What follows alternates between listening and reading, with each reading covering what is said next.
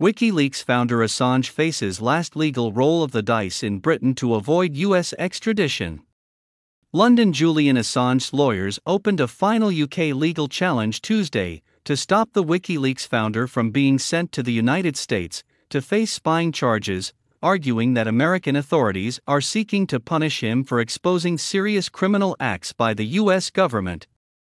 Lawyer Edward Fitzgerald said Mr. Assange may suffer a flagrant denial of justice if he is sent to the US at a two-day high court hearing. Mr. Assange's attorneys are asking judges to grant a new appeal, his last legal roll of the dice in Britain.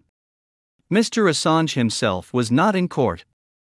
Judge Victoria Sharp said he was granted permission to come from Belmarsh Prison for the hearing but had chosen not to attend.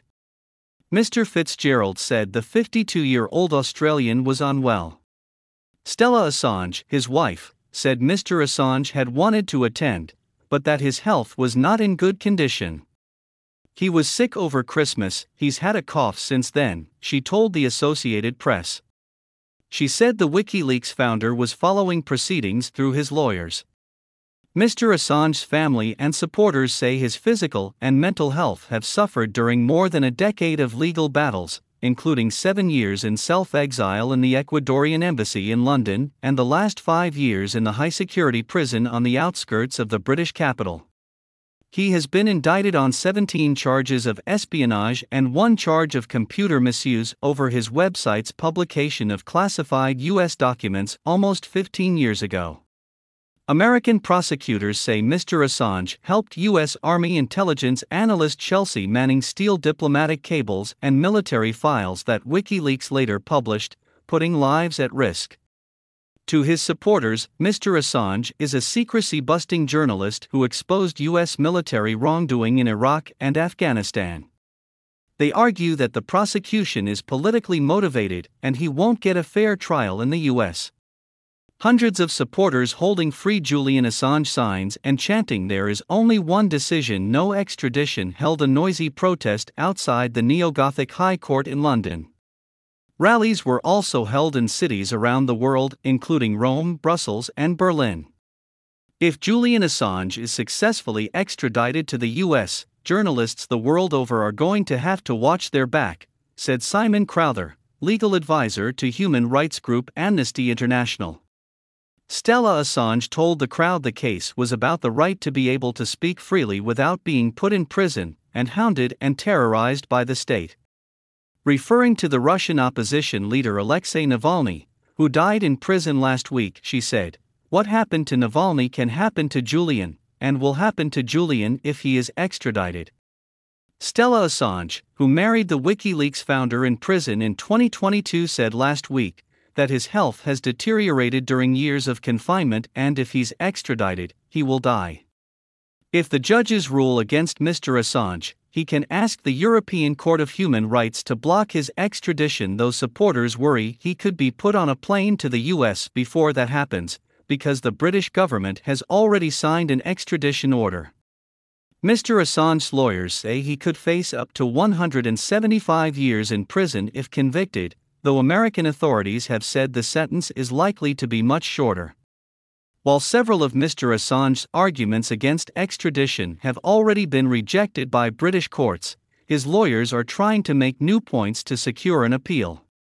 Mr. Assange's attorneys argued that the prosecution is politically motivated retaliation for WikiLeaks' exposure of criminality on the part of the US government on an unprecedented scale, including torture and killings. The U.S. was prepared to go to any lengths to sustain impunity for U.S. officials in respect of the torture/war crimes committed in its infamous War on Terror, and to suppress those actors and courts willing and prepared to try to bring those crimes to account, Mr. Assange's lawyers said in written arguments. Mr. Assange was one of those targets. Mr. Assange's lawyers also want judges to reconsider allegations that the CIA developed plans to kidnap or kill Mr. Assange while he was in the Ecuadorian embassy. A lower court judge has dismissed the claims, but Assange attorney Mark Summers said Tuesday that there's evidence the plot was real. "There was a plot to kidnap Mr. Assange, to rendition him to America, or else straightforwardly murder him," he claimed. Mr. Fitzgerald added that there is a real possibility of the return of a Trump administration prepared to consider extrajudicial attack, or worse, against Mr. Assange. Lawyers for the US government will set out their case on Wednesday. James Lewis, representing the US, said Mr. Assange was being prosecuted because he is alleged to have committed serious criminal offenses. He argued in written submissions that Mr. Assange's actions threaten damage to the strategic and national security interests of the United States and put individuals named in the documents, including Iraqis and Afghans who had helped U.S. forces, at risk of serious physical harm. Mr. Assange's legal troubles began in 2010, when he was arrested in London at the request of Sweden, which wanted to question him about allegations of rape and sexual assault made by two women. In 2012, Mr. Assange jumped bail and sought refuge inside the Ecuadorian embassy. The relationship between Mr. Assange and his hosts eventually soured, and he was evicted from the embassy in April 2019. British police immediately arrested and imprisoned him for breaching bail in 2012. Sweden dropped the sex crimes investigations in November 2019 because so much time had elapsed. A UK district court judge rejected the US extradition request in 2021 on the grounds that Mr. Assange was likely to kill himself if held under harsh US prison conditions.